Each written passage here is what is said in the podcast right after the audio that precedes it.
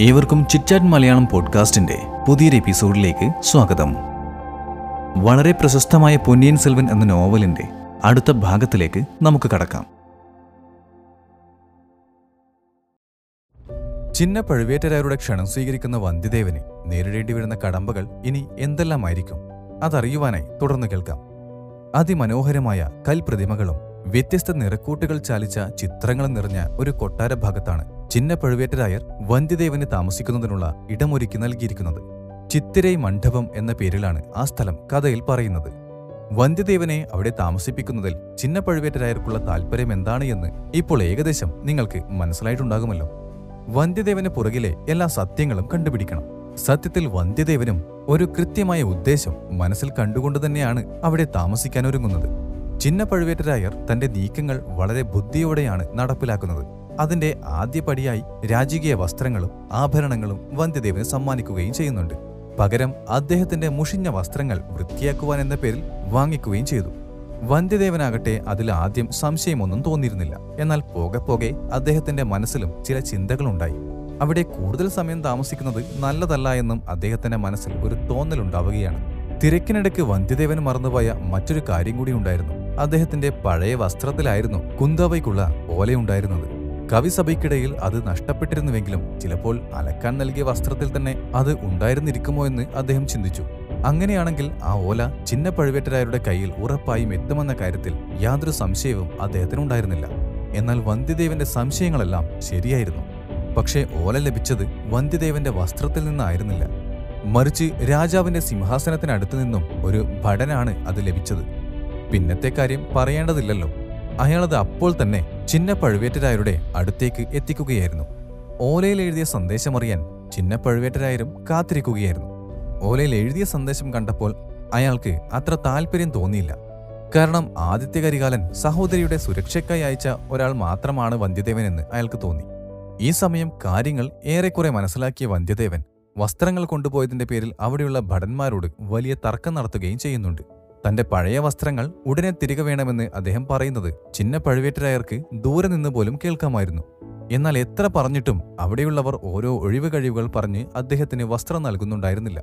അപ്പോഴേക്കും ചിന്ന പഴുവേറ്റരായർ ഉദ്ദേശിച്ച കാര്യം നടന്നിട്ടുണ്ടായിരുന്നു. അതുകൊണ്ട് തന്നെ വന്ധ്യദേവന്റെ വസ്ത്രങ്ങൾ തിരികെ നൽകുവാനും അയാൾ തീരുമാനിച്ചു. വസ്ത്രത്തിലുണ്ടായിരുന്ന പണത്തോടൊപ്പം കുറച്ചധികം പണം കൂടി ചേർത്ത് വെച്ചുകൊണ്ടാണ് തിരികെ നൽകിയത്. അവിടെ മറ്റൊരു അത്ഭുതം കൂടി സംഭവിച്ചു. വന്ധ്യദേവൻ നഷ്ടമായെന്ന് കരുതിയ ഓല വീണ്ടും വസ്ത്രത്തിൽ തന്നെ പ്രത്യക്ഷപ്പെട്ടിരിക്കുന്നു.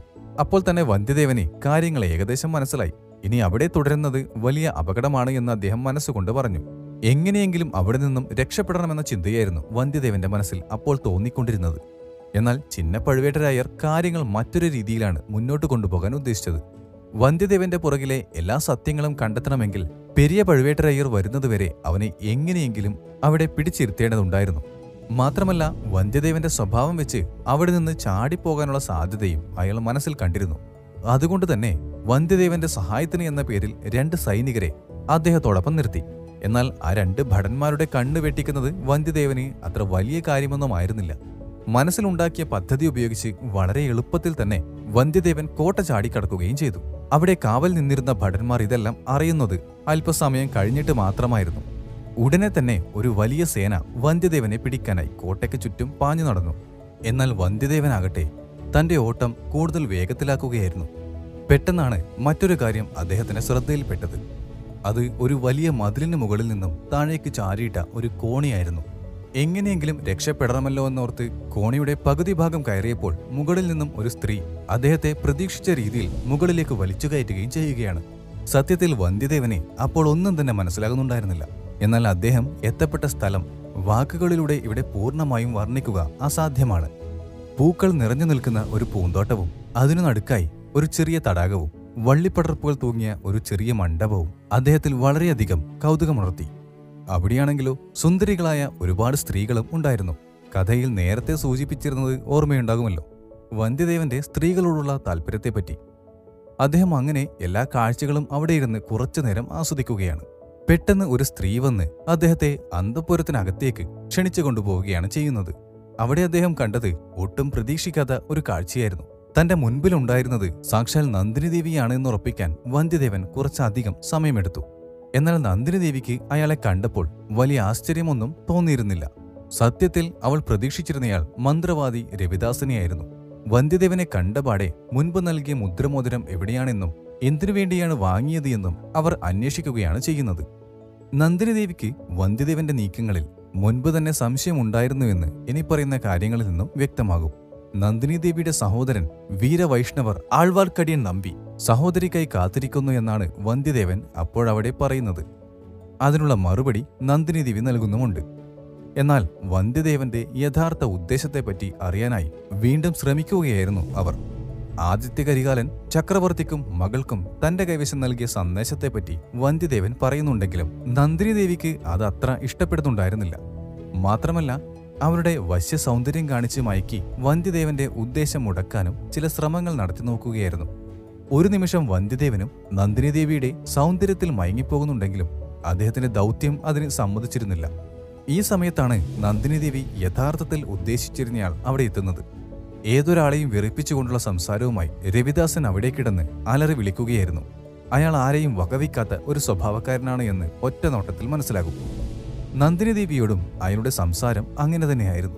നന്ദിനി ദേവിയും രവിദാസനും ചേർന്ന് എന്തൊക്കെയോ ഗൂഢാലോചനകളാണ് നടത്തുന്നത് എന്ന് വന്ധ്യദേവന് ഏകദേശം അപ്പോൾ മനസ്സിലായിരുന്നു. എന്നാൽ അത് തന്റെ ദൗത്യത്തെ ബാധിക്കുന്ന കാര്യമല്ലാത്തതുകൊണ്ട് അദ്ദേഹം എത്രയും പെട്ടെന്ന് അവിടെ നിന്ന് രക്ഷപ്പെടാനാണ് ആഗ്രഹിച്ചത്. അതിനായി അന്തപുരത്തിന്റെ ഭാഗങ്ങളെല്ലാം ഒന്ന് നോട്ടമിട്ട് വെച്ചു. അപ്പോഴാണ് അദ്ദേഹം ഒരു പ്രത്യേക വാതിൽ അവിടെ കാണുന്നത്. വാതിലിൽ ഒന്ന് തട്ടിയപ്പോൾ അതുവഴി രക്ഷപ്പെടാൻ സാധിച്ചേക്കുമെന്ന് അദ്ദേഹത്തിന്റെ മനസ്സിൽ തോന്നുകയും ചെയ്തിരുന്നു. വാതിലിൽ ഒന്ന് തട്ടിയപ്പോൾ തന്നെ ഇരുട്ട് നിറഞ്ഞ ഒരു സ്ഥലത്തേക്കാണ് വന്ധ്യദേവൻ വീഴുന്നത്. അദ്ദേഹം അതിനകത്ത് കാഴ്ച നഷ്ടപ്പെട്ട അവസ്ഥയിലാണ് അല്പസമയം കഴിച്ചുകൂട്ടുന്നത്. ഈ സമയം പെരിയ പഴുവേറ്റരയ്യർ കടമ്പൂരിലെ എല്ലാ കാര്യങ്ങളും തീർത്ത് തഞ്ചാവൂരിൽ തിരിച്ചെത്തുകയാണ്. സാധാരണയായി തന്നെ ആനയിക്കാൻ വരുന്നവരെ ഒന്നും കോട്ടയുടെ മുന്നിൽ കാണാത്തതിനാൽ അയാൾക്ക് കുറച്ചധികം ദേഷ്യം തോന്നിയിരുന്നു.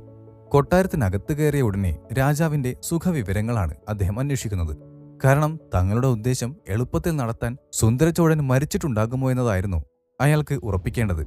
അതിൽ പ്രത്യേകിച്ച് കാര്യമൊന്നുമില്ലെന്ന് മനസ്സിലാക്കി കഴിഞ്ഞപ്പോൾ അനുജനോട് കൊട്ടാരത്തിൽ നടന്ന കാര്യങ്ങളെപ്പറ്റിയെല്ലാം ചോദിക്കുന്നുണ്ട്. അവിടെ നടന്ന കാര്യങ്ങൾ പെട്ടെന്ന് ഏട്ടനോട് പറയുന്നത് ബുദ്ധിയല്ലെന്ന് തോന്നിയ ചിന്നപ്പഴവേറ്റരായർ പതുക്കെ വിഷയം മാറ്റി. കടമ്പൂർ കൊട്ടാരത്തിലുണ്ടായ യോഗത്തെപ്പറ്റിയും അത് ലക്ഷ്യം കാണുമോ എന്നീ കാര്യങ്ങളുമെല്ലാം ആദ്യമൊന്ന് ചോദിച്ചു. അവിടുത്തെ ചർച്ചകളെല്ലാം ഉദ്ദേശിച്ച രീതിയിൽ തന്നെ നടന്നുവെന്ന് മനസ്സിലാക്കിയപ്പോൾ പതുക്കെ ഉണ്ടായ സംഭവങ്ങളെല്ലാം ചിന്ന പഴുവേട്ടരായർ ഏട്ടനോട് പറഞ്ഞു തുടങ്ങി. ഇത് കേട്ടതും പെരിയ പഴുവേട്ടരായർക്ക് വന്ന ദേഷ്യം പറയേണ്ടതില്ലല്ലോ. അയാൾ തന്റെ അനുജനാണെന്ന് പോലും നോക്കാതെ ചിന്ന പഴുവേട്ടരായരെ ഒരുപാട് ചീത്ത പറഞ്ഞു. ഇതെല്ലാം കേട്ട് സഹിക്കാനാവാതെ ചിന്ന പഴുവേറ്റരായർ എല്ലാ കുറ്റവും നന്ദിനി ദേവിയുടെ മേലാണ് ചുമത്തുന്നത്. ചിന്ന പഴുവേറ്റരായരുടെ മുദ്രമോതിരം അദ്ദേഹം നൽകിയിട്ടില്ല എങ്കിൽ പിന്നെ അത് നൽകിയത് നന്ദിനി ദേവി തന്നെയായിരിക്കുമെന്ന് അയാൾ ആണയിട്ട് ഉറപ്പിക്കുകയും ചെയ്യുന്നുണ്ട്. എന്നാൽ പെരിയ പഴുവേറ്റരായർക്ക് ആവശ്യമില്ലാതെ എല്ലാവരും തന്റെ ഭാര്യയെ കുറ്റം പറയുന്നത് ഒട്ടും ഇഷ്ടമുണ്ടായിരുന്നില്ല. ഉടൻ തന്നെ ഭാര്യയെ കണ്ട് സത്യാവസ്ഥ അറിയണമെന്നതായിരുന്നു അയാളുടെ ആവശ്യം. ഈ സമയം രവിദാസിനെ സൂത്രത്തിൽ അവിടെ നിന്നും പറഞ്ഞുവിട്ട് നന്ദിനി ദേവി ഒന്നും അറിയാത്ത ഭാവത്തിൽ പിരിയ പഴുവേറ്റരായരെ സ്വീകരിക്കുകയും ചെയ്യുന്നു. ഏതൊരു പുരുഷന്റെയും മനം മയക്കുന്ന രീതിയിലുള്ള സൗന്ദര്യം നന്ദിനി ദേവി വീണ്ടും ഉപയോഗപ്പെടുത്തുകയാണ്. അവളുടെ വശ്യമായ ചിരികളിൽ തന്നെ അയാളുടെ എല്ലാ ദേഷ്യവും അലിഞ്ഞു പോവുകയാണ് ചെയ്യുന്നത്. നന്ദിനി ദേവിയുടെ ഓരോ നിലപാടിന് പുറകിലും കൃത്യമായ ഉദ്ദേശങ്ങളുണ്ടായിരുന്നു മാത്രമല്ല അവൾക്കത് കൃത്യമായി നടപ്പിലാക്കുവാനും അറിയുമെന്നത് കഥയിൽ നിന്നും വ്യക്തമാകുന്നുണ്ട്. അതിനുള്ള ഒരു ഉദാഹരണമാണ് വിവാഹം കഴിഞ്ഞ് മൂന്ന് വർഷമായിട്ടും അവളുടെ യഥാർത്ഥ സൗന്ദര്യത്തെ പെരിയ പഴുവേട്ടരായർക്ക് ആസ്വദിക്കാൻ കഴിഞ്ഞിട്ടില്ല എന്നത്. എന്തായാലും അയാൾ ചോദിച്ചിരുന്ന കാര്യം ഭാര്യയുടെ സൗന്ദര്യം കണ്ടതും മറന്നുപോവുകയാണ് ഈ സമയം ഇരുട്ട് നിറഞ്ഞ ഭൂഗർഭ അറയ്ക്കുള്ളിൽ വന്ധ്യദേവൻ തപ്പിത്തടഞ്ഞു നടക്കുകയാണ്. ഒരുപക്ഷേ മരണം വരെ സംഭവിച്ചേക്കാമെന്ന തോന്നലാണ് അപ്പോൾ അദ്ദേഹത്തിന്റെ മനസ്സിൽ ഉണ്ടാകുന്നത്. പെട്ടെന്നാണ് ഒട്ടും പ്രതീക്ഷിക്കാത്ത ചില കാഴ്ചകൾ വന്ധ്യദേവൻ അവിടെ കാണുന്നത്. ഒരു മനുഷ്യന്റെ മനസ്സ് ഒരു നിമിഷത്തേക്കെങ്കിലും പതറിപ്പോകുന്ന രീതിയിൽ സ്വർണ നാണയങ്ങളും ആഭരണങ്ങളും കല്ലുകളുമെല്ലാം അവിടെ നിറച്ചു വെച്ചിരിക്കുന്നു. സ്വന്തം ദൗത്യത്തെപ്പറ്റി നല്ല ധാരണയുള്ളതുകൊണ്ട് തന്നെ അദ്ദേഹം ആ കാഴ്ചകളെല്ലാം കണ്ടില്ലെന്ന് നടിക്കുകയാണ് ചെയ്യുന്നത്. പെട്ടെന്നാണ് മറ്റാരോ ആ ഭൂഗർഭ അറയ്ക്കുള്ളിൽ പ്രവേശിക്കുന്നത് അദ്ദേഹത്തിന് ശ്രദ്ധയിൽപ്പെടുന്നത്.